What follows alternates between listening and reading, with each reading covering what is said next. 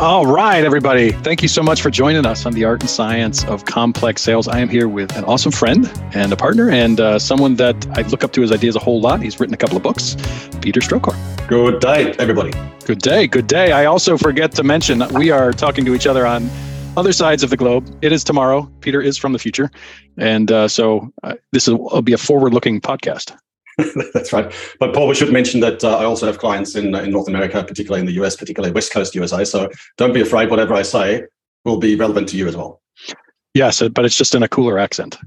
I got I got the Midwest ho-hum. I say that I don't have one, but I'm sure everybody has one. But um, well, hey, I uh, no, thank you so much for for coming on here. Real quick, I said you're the author of uh, a couple of books. Can you list those for and just a little bit about yourself uh, as we get started here? Okay, cool. So the, the first book was called The One Team Method. And as the title would imply, it's about bringing your teams together as one to focus on the customer. So this is about an organization, if you like, whereby we're breaking down silos and we stop uh, talking b- between departments and we're just focusing on the same one thing, namely on the customer, right? So that's uh, nothing that uh, anybody would argue with, that the customer is important, that we should focus on them. So that was The One Team Method. The second book is called Smarketing, Sell Smarter, Not Harder. And it's applying the same principle, but to your sales and marketing teams and also your customer success teams. Again, if your customer-facing resources are all aligned on the same object, namely on the customer, a lot of good things happen for your organization. And, and I should say, Paul, that um, kind of working on a third book that uh, has the tentative title of Buyer-Focused Selling, and it's kind of narrowing that theme down even further to say, what do salespeople need to do? What can they do? What choices do they have to better engage with their buyers right from the start and then make the closing easier for them? So uh, watch out for that book. Um, again, it's a tentative title, but it'll be a good one. No, well, that's that's awesome because a, a lot of stuff that we connect on, uh, Peter, and I, I, I have one question that I ask everybody, and I think this is going to uh, inform people about essentially why some of the things we connect on, but is what is sales to you? Like, what is selling? Define that. Okay, so I'd like to answer that in two parts, Paul. Yeah, man. And one is, let's let's just talk about what selling isn't, or, or at least what it should not be any longer now, and that is if we ambush unsuspecting prospects with unsolicited outreaches, like on email, phone, social media, LinkedIn, you name it, with offers that we don't even know whether they, they're even in the market for or not. You know, and uh, and everybody's heard the term pitch slapping, where somebody connects, tries to connect with you on LinkedIn, saying, "Oh, look, we have contacts in common. Let's connect." And you go, "Yeah, okay, fair enough." And it, the minute, the microsecond that, that you connect with them, they hit you up with a sales pitch, and that's pitch slapping. So nobody enjoys that. That's not what selling is. To me, selling is understanding your buyer, understanding the market, coming from a position of authority, coming from a position of insight and knowledge, and helping, I'll say this again, helping the customer to make an informed buying decision. Putting yourself, figuratively speaking, on their side and putting, figuratively speaking, your arms around their shoulders and saying, "Look, let me help you make a good buying decision." And, and that's really what the subject of the third book will be about as well. This is, this is uh, fascinating to me because I've been on this journey doing these pods, and there's one common thread that I'm finding from all the top sales leaders, and and that is this idea of selling as, you, you mentioned the word helping, right? Other people say it a little bit differently, but as the top salespeople coming, being able to come alongside and walk with somebody to the outcome that's best for them, instead of, and, and you say selling is changing, and I, I have some really, like, I really want you to dive into that topic for me, but like, I, I had one talk with a guy who's like, yeah, pitches, and uh, he said, "There's one. There's one time you should use a pitch, and it's in front of a V C, and you have ninety seconds, and you just got, you know, here's why I'm going to change the world." You got to be able to do that in the elevator speech as well, and know that real well. But he said, pitches have the way that you've thought of them before have have died, right? And selling that way is gone. So, what has changed? What has changed, and why is it changing? Okay, so as I mentioned, the traditional approach to selling, particularly at the top of the funnel, is to do as many outreaches as possible, like on, you know, your MarTech stack. Uh, email, um, texts, uh, you know, social media, you name it, and also have S D Rs calling out to not even prospects, suspects, and uh, and hoping to engage them into a conversation. And now, now, by the way, Paul, it's always struck me as crazy that, we, that we're trying to get the most junior people in the organization, the lowest paid people, to reach out to very highly paid, time-poor senior executives hoping to, to secure their interest and, and even um, um, an appointment or a meeting. Right? That just strikes me as crazy. And the the success rates are abysm- uh, abysmally low. But what do we do in response to those rates being really low? In response to using those techniques that are not really working really well at all, we do more of them. so, so the, the the problem with that, I have two problems with that. One is that we're um, we're putting a lot of effort, time, and money into areas that clearly are not generating a great return. We then are trying to automate that because um, it's make, that makes it cheaper, but it also makes it less human. And people know that I'm receiving this spam email that is also being sent to one hundred thousand other people, so I don't feel very special about it. Or I'm receiving this call from somebody who has no idea about my business or whether I'm in the market for the thing that you're selling, and I don't feel very special about it. So the second thing that, that I really find objectionable to this outreach method is that it turns all it turns about ninety-eight percent of buyers off, you know, off from your company and off from receiving those calls in the future altogether. So your, your buyers are going, no, no, no, I'm getting too much spam. I'm getting too many um, cold calls. I'm, I'm getting too much stuff being thrown at me. I don't want to know about anything anymore. And they start, and they say, literally, they say, no matter what you're selling, I'm not interested. Go away. And Paul, you imagine what that does for the entire sales industry when we're choosing every single um, buyer, every single prospect off from even listening to what we have to say before we can even say it. So the, the, the current approach is actually ruining the game for every sales rep out there. So how, how do you fix it? Like, and I'll add some more context to that question. So I'm a firm believer in two things. One, I'm, I'm a firm believer in, I, I love technology and sales technology, but it has to increase the effectiveness of a sales rep. And if my belief in that is that it needs to increase the ability for us to hold an actual conversation, right? So increase the odds and the ability for us to do that. The second is, um, like, I am also a firm believer in that when you reach out to the right person at the right time with the right message, right? You can go in that way, but you need to reach out to the right person at the right time with the right message, instead of reaching out to everybody, everybody at the, at the wrong time with the wrong message. How do you fix that? How, what are some of your ideas relative to the industry and how we, how you recommend to people they work with customers? Okay, so so firstly, I'm not surprised that you love technology. After all, you know, you're working for Membrane. Yeah, I got I got a hat on. so, no, it's a pink no hat problem. too. Yes. no, no problem there. But I also love the idea that you say we need to use the technology to make salespeople more effective. Just with one caveat, that effective does not only mean more revenue per per head. Effective also means we're enhancing the customer's buying experience. And tell me so, more. Yeah, tell me more. So the, the thing that I'm talking about in, in, in, in response to your question is, let's do more quality instead of quantity outreach. Mm-hmm. Right? So so the more people I'm trying to reach with one campaign, the, the broader the audience becomes. The broader the audience becomes, the broader I've got to make the message, and it actually gets watered down and becomes less and less relevant for the, for the target audience. It's ironic, isn't it? Mm-hmm. So why don't we just uh, do a better job with fewer, higher likelihood prospects? Now, that means doing some homework.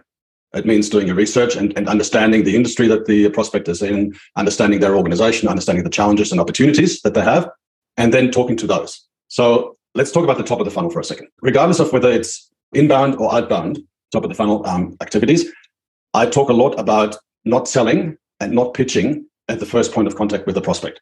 The temptation is to go, hey, Mister Prospect, uh, we, we, we've got these products, we've got these services, we're really great, you got to buy from us, and it's all about we, we, we, we, we.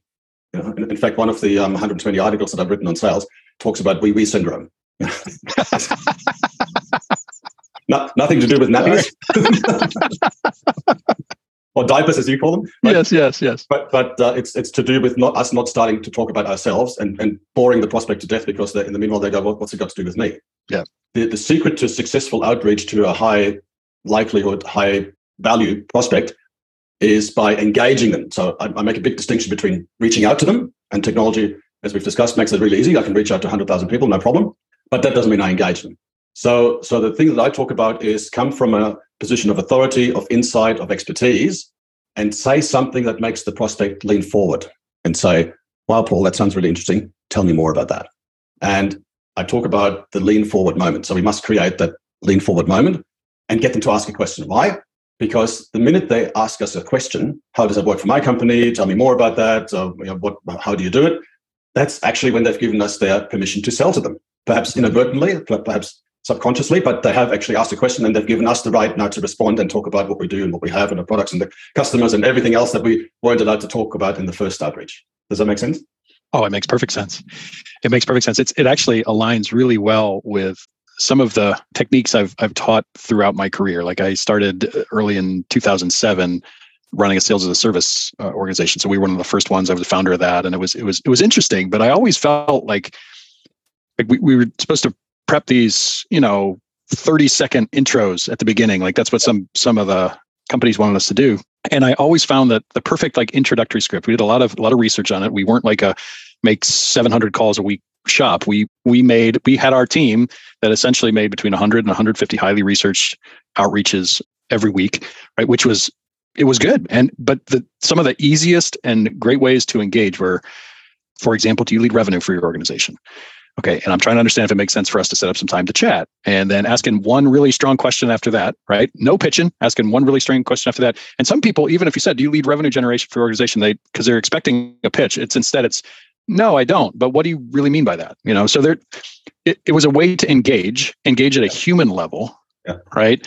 Without saying, hi, my name is Paul. I'm with, you know, yada, yada, yada. We do appointment setting for a living, and we're going to increase your rates by, we're going to increase your rates by six thousand percent. And I'm working with six people down the way that do the exact same thing as you. And I know we're going to work well for you. Do you have time?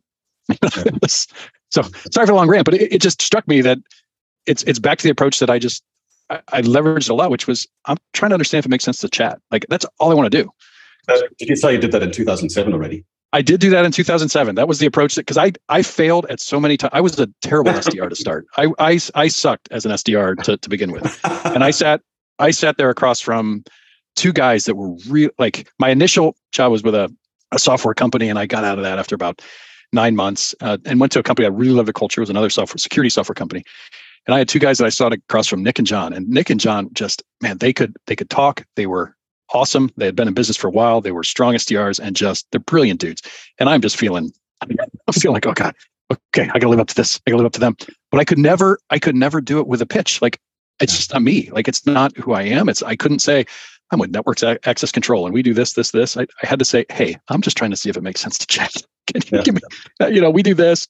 And anyways, uh, and it worked. It actually worked. And I, it was, it was a turning point for me when I started saying, gosh, I made sales out to be a whole lot more than, you know, I built it up in my head to saying I had to say the perfect things at the perfect time to the perfect people. Yeah. So Paul, well, I want to ask you a question about that, if I may. Yeah, man. I'm sorry. I was rambling a bit, buddy. Well, that's right. It's your show. But the question I want to ask you. You're the star.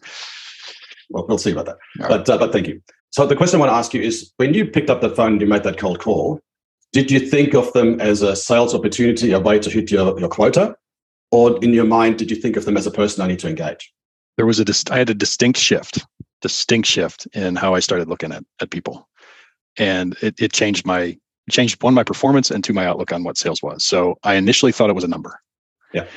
And when it was a number, I had to be, I had to be perfect, and I couldn't screw up. Hmm. I couldn't screw up the opportunity to talk to somebody. Because if I screwed up that opportunity, I knew for percentage wise, I was only going to get a couple more, right? So I wanted to be to be perfect. When I started seeing them as a person and myself as a person, that I gave some grace, it actually became fun. So so what happened, and, and tell me if I'm wrong about this, but what happened was you went from a position of fear of failure to a position of, I'm trying to do the right thing here for the buyer.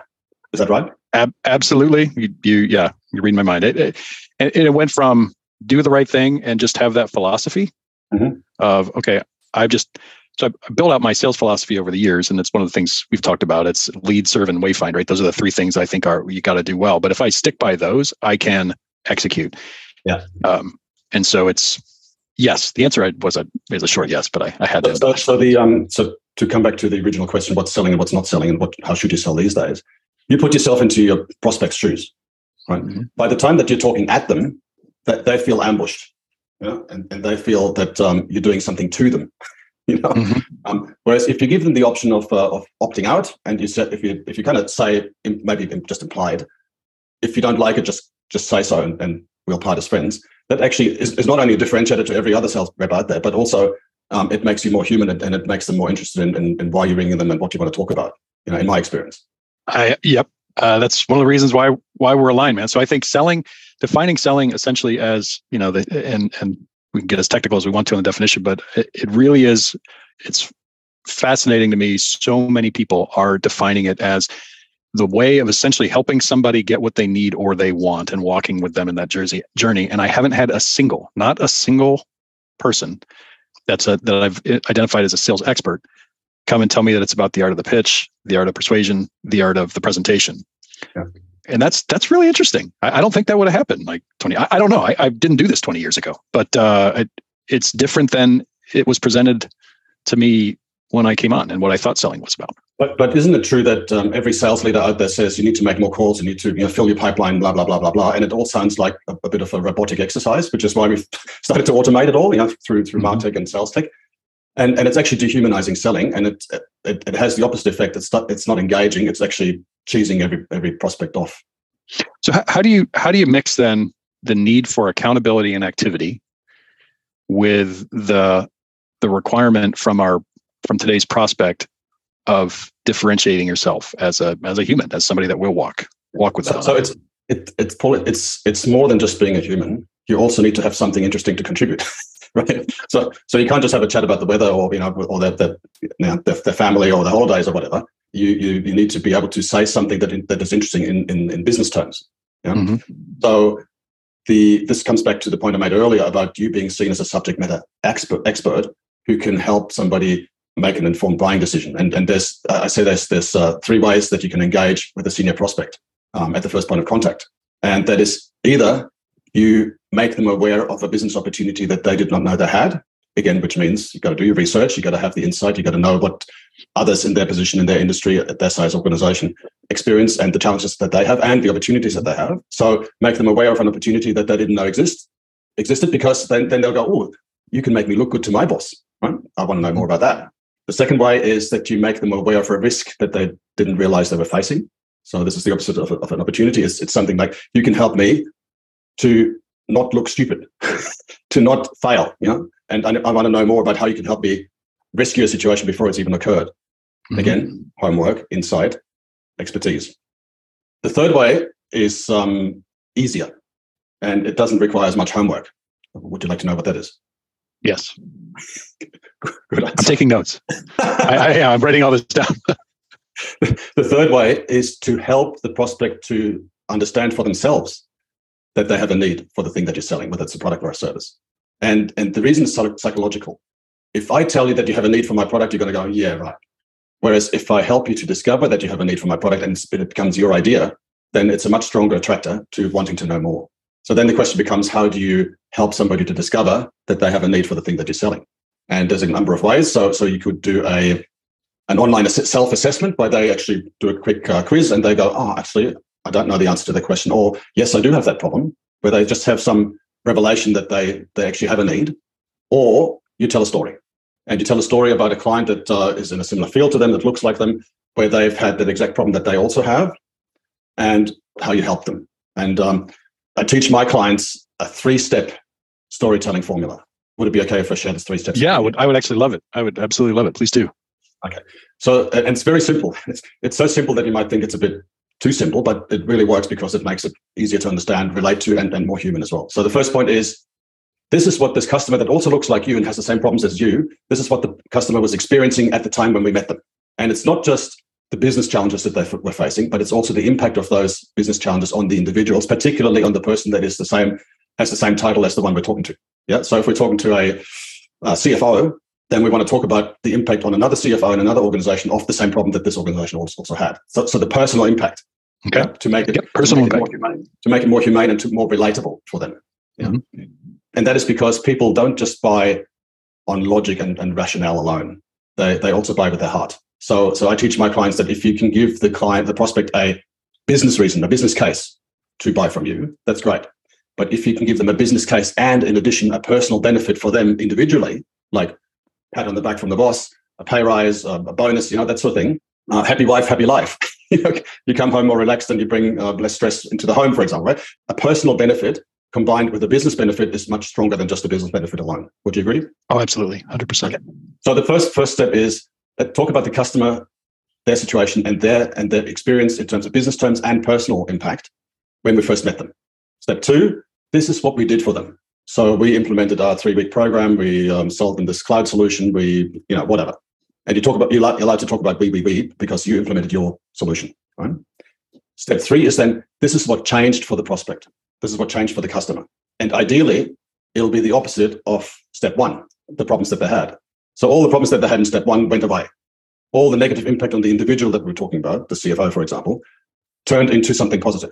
So they got a promotion, they got a bonus, um, they went on a holiday, you know, whatever. Mm-hmm. It is. There was a positive outcome for the business as well as for the individual out of the the the um the thing we undertook in step two. So the the natural reaction of any human being is, I want that too for myself. So we've created engagement by being human, by talking about business, but also talking about business in, in human terms. Because if we just say, look, we can increase your profitability by ten percent, that's great, but it doesn't really set my heart on fire. But if I say we can increase your profitability by ten percent and you get a bonus and the boss will um, give you a promotion, there you go, oh, I want that. I hope that makes sense. No, it makes perfect. Let me see if I can practice it. Okay. Go. No, I'm serious, because it, it uh, I always think a good method is a good method and a good simple method is one that you should be able to explain and practice, yep, like totally. Immediately, right? So let's say if I'm talking to a manufacturing company, they have about ten million in sales. I'm talking to a, well, let's let's say fifty million in sales. So I'm talking to a uh, um, chief revenue officer like myself, and let me see if I could do. So the first is what they were experiencing. The second is what we did for them. Yes. And this is how they were changed. So, okay. So and, and Peter, by the way, by the way Paul, the, the, the way to introduce a story, uh, sorry, a really simple, easy, and benign way to introduce a story, okay, is to say, oh, Paul, that reminds me of this other customer, right? And then you tell the story. So so you don't... Peter, Peter, yes. That reminds me. No, no, exactly. What what you just told me actually reminds me of, hey, I was working with WidgetX down the road. Jacelyn is their, is their C R O, right? And... And she was having issues, and it was it was massively impacting uh, her ability to make money for her family. So she was not she was not able to hit numbers, right? And and what what effect did that have? It had a lot of stress on her family. Absolutely, yeah. Can you imagine her coming home and the kids go, "What what's for dinner?" And you say, "Well, we've got takeaway again." You know, and the wife and, and the husband goes, "You can't feed them takeaway every night. That's not healthy." You know, so, no. so so really build out the human factor, right? So she was okay. She was spending a ton of time. She was. Estimators were not hitting the process. Not, yep. They were not following the right process. They were missing on numbers. It was impacting her forecast. It ended up her being at the office for you know, three extra hours a night trying to figure this thing out. And uh, the C E O was really on her because she was missing numbers and she was not getting her bonuses because of it. And, and meanwhile, it was impacting her family life as well because she wasn't spending enough time with them. Exactly. And impacting her family life. All right. I, I'm really building out a story. Yeah. So, so you can imagine. But it's, but it's true. But yeah. She was like stressed to the eyeballs. Like she was caught between needing to do more work at the office yet being missed at, at home, and it was like tearing her apart. It's tearing her apart. Excellent. Okay, so we set that number one. That's the first part of the story. And so that, and we, sorry, Paul. And no, that yeah. would be engaging to your opposite number, right? Because they go, "Oh yeah. my God, that's drama. How did, how will it end?" You know, mm-hmm. I'm hooked now. So, so keep going. Uh, no, I like it. This is this is good. I like role playing, and this is fun. So my my uh, next is so what we did for uh, Jacelyn and ChemTag is we started small. So I, we figured out a process that would actually help her track the estimating effectively, hold them accountable to, to a process, hold them accountable to doing the same process again and again and again. What that did is it really tied into her pipeline and tied into her pipeline process and enforced it and made it actionable, right? So she was not able to, I mean, she had the estimators working finally in a in a way that, that every time that they were giving a quote, it was tying it at the right time, at the right process to the right people within a system, right? So she was not spending the extra hours. The good thing for her, she's not spending the extra hours after work. She's finally getting a handle on her forecast in one place, and she's doing it visually. She can look at it. She was finally getting a handle on it. So she start. She was starting to breathe easy about it. And the, the difference that this really made in her was she was able to then go to her her C E O and the board and say, "Hey, I've done this. We've been out." And it was about. It took about nine months to get this, you know, rolled out. But she's after she starts getting those stats and things are reliable. It's taken that. It took about an extra three hours a night of Excel work and forecasting and her sweating all the time. And she's she's finally given reliable results. So. She's home with the family. She's enjoying herself. She's hitting her numbers, and it actually it it flew through. It, it's really kind of life changing for her and her her family, as well as the company is now starting to really generate numbers. So we actually do stuff like that. That's that's one of the things that Membrane actually does. I, I know I'm giving a giving a uh, a fictional story, but that would be a way. It would be a way that we leverage you know some of the stuff that we do in market using your storytelling. So did I get an A, B, C, D, E? One, uh, two, three. I, I want to give you a B because it was a little bit long winded and and a bit of stop and start there. The, the, you actually nailed the first part really, really well, where you, you talked about the personal impact on the person, right? Mm-hmm. uh, because you want your opposite number, because remember they're the same title. So you want your opposite number to actually feel that pain and go, oh my God, I, I, that's like me, you know, or I don't want to end up like that because I can see if I keep going the way I am, I'm going to end up like this lady. So part one was really well, well done. The second one was, to me, was a little bit too much about we, we, we. All you need to say is we implemented our X Y Z system and it took nine months. But after the nine months, this is what changed for them, right? And it and it fixed the business problems, um, and it fixed uh, the, um, the lady's. What was her name again? It was Jacelyn. Jocelyn. It, it fixed Jocelyn's personal problems as well as her business problems. She's no longer um, fearful of being sacked. She's no longer fearful of getting a divorce. And she's no longer fearful of her kids hating her because she's never home. Right? So again, business impact as well as personal benefit um, comes out in point three. But uh, you know, with, with, a, with a bit of practice, you'll nail it in no time. I'll take a B. I'll take a B out of the first time. I'm I'm pretty pumped about that. No, it's, it, thank you. That's that's a real world way to share a human story without pitching after you learn some of their problems and and make sure that it hits. So let me see if I got I got that three. You gave me the, that three step formula, and you gave us the uh, three options. The other formula, the opportunity to know the risk. So it's the risk. It's an opportunity they didn't know about, and it's how we help them understand. Uh, Avoid the risk. Yeah. Yeah, whether it's how to manage the risk. Yeah, that's right. There's a risk and sell. So uh, this is real. I, thank you. I think this is this is. information that people can leverage to help elevate the sales profession, not be salesy. This is real, right? This is actually diving in with them, helping them, having some game to be able to help them. But uh, I think this is awesome. People are going to love it. So can I just add something, Paul? Yeah. yeah. Um, a lot of sales training programs focus on objection handling techniques, right? They do, yes. To me, that's baloney. and okay. Here's, here's why. Because if I have to wait to the end of the, the, the sales engagement, and then deal with your objections, I've not done a good job in the beginning. So I, I wrote this article, and I, I think I did a webinar as well, uh, that I called Opening is the New Closing. Because if you open right and you get engagement right from the first get-go, then the closing almost will take care of itself because you establish rapport, you establish a bit of trust, and you uh, establish um, authority um, in terms of subject matter expertise. And the closing will take care of itself because it'll just be a natural conclusion to the engagement process. Whereas if, if I if I hammer you for an appointment at the beginning and then drive the sales process forward, you know, which is what a lot of um, sales V Ps tell you to do, and then handle the objections in order to uh, squeeze a deal out of you, it doesn't make me feel nice as a as a buyer. It, it makes me feel harassed and, and, and manipulated. So the opening is super, super important because if you do it right and if you do it in a, in a human way, it'll lead to a natural conclusion whereby you end up with the deal um, without using cheesy objection handling techniques. I used to... Uh... cringe when uh, I would have a, I had a couple, couple of reps that would say, "Oh man, I can't wait till I get that objection because I know I can knock it out of the park." And what that used, what that meant to me yeah.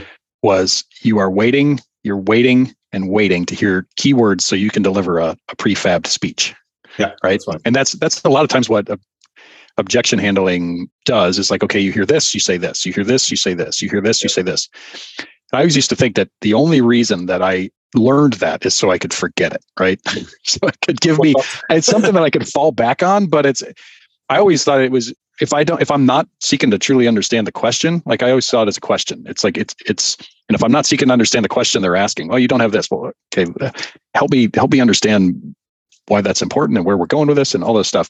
If I'm not understanding that, then uh, there's no way I can tee up a stock answer because it's just not, and I've, I've seen objections taught that way. So you're saying, it's all about how we start at the beginning. It's all about how you position yourself and your expertise. Is there any? Do you have any tips on that? Like, well, um, opening is the new closing, is what I'm saying, right?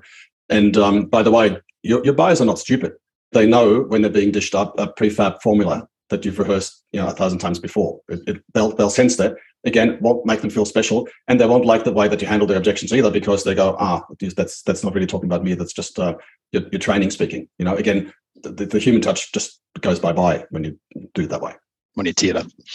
Well, I I, have, I can't tell you how much I've enjoyed this conversation. This has been fascinating, and uh, I, I think it's going to be hugely helpful to our um, our listeners. Um, I'm excited to have you as a partner and a friend, and I really, really, really appreciate it. How do people get a hold of you if they if they want to uh, learn more? Well, you almost can't escape me. you're you're everywhere. I'm everywhere, man. so, so just go to peter strohkorb dot com. That's, that's the website. Look me up on LinkedIn. I'm on Facebook. I'm on uh, Twitter. You know, all, all the platforms. Just uh, just go and have a look. And if you want to send me uh, an email, it's simple. It's uh, P, P last name. So p strohkorb at peter strohkorb dot com. But really just make it easy for yourself and just look me up on LinkedIn. Oh, that's fantastic. And everybody, just so you're aware that's watching, right behind Peter is his website. Uh, and you can read it right under Peter Strohkorb Advisory. Yeah, um, right. And, and can I say, can I just do a little plug, Paul? Yeah, please do. Please do. Okay. So if you go to peter strohkorb dot com forward slash download, you can download for free, and you're not going to be asked your name, phone number, and uh, maiden name of the grandmother. You can download my modern selling manifesto. Of the great great grandmother? Dave was a great grandma. So, so you, you can download a, um, a short document that outlines my philosophy on selling and offers you a free self-assessment. So this is the, the thing I talked to, the tool that I talked about earlier to help you to understand that you actually have a need for the thing that I'm selling, but you decide, right? So it's a self-assessment where you go through the modern selling process or the buyer-focused selling process and you go, how close is my selling currently to that model? And, uh, and then you can discover where you still have gaps, where you still have bottlenecks or speed bumps in your selling process and where you have opportunities to do better. And all that's free of charge. So go to peterstrohkorb.com forward slash download and do yourself a favor for Christmas. Merry Christmas. I highly recommend doing that as well. I did it and it's, it was extremely helpful for, for me. Even if you think of yourself as a as a C R O, a sales expert, it's it's worth the look. And it's I, I really appreciated your approach on asking those questions. So it was, it was something that I really found helpful. So uh, I'll second I'll second the thumbs up for you. Again, peterstrohkorb dot com. And thank you so much for being a part of the Art and Science of Complex Sales. Love to have you back, and we will make sure that that happens. And uh, we'll say goodbye for now. Thank you so much. Thank you, Paul. I really appreciate the opportunity. Thanks for having me on your show. Absolutely. We'll see you.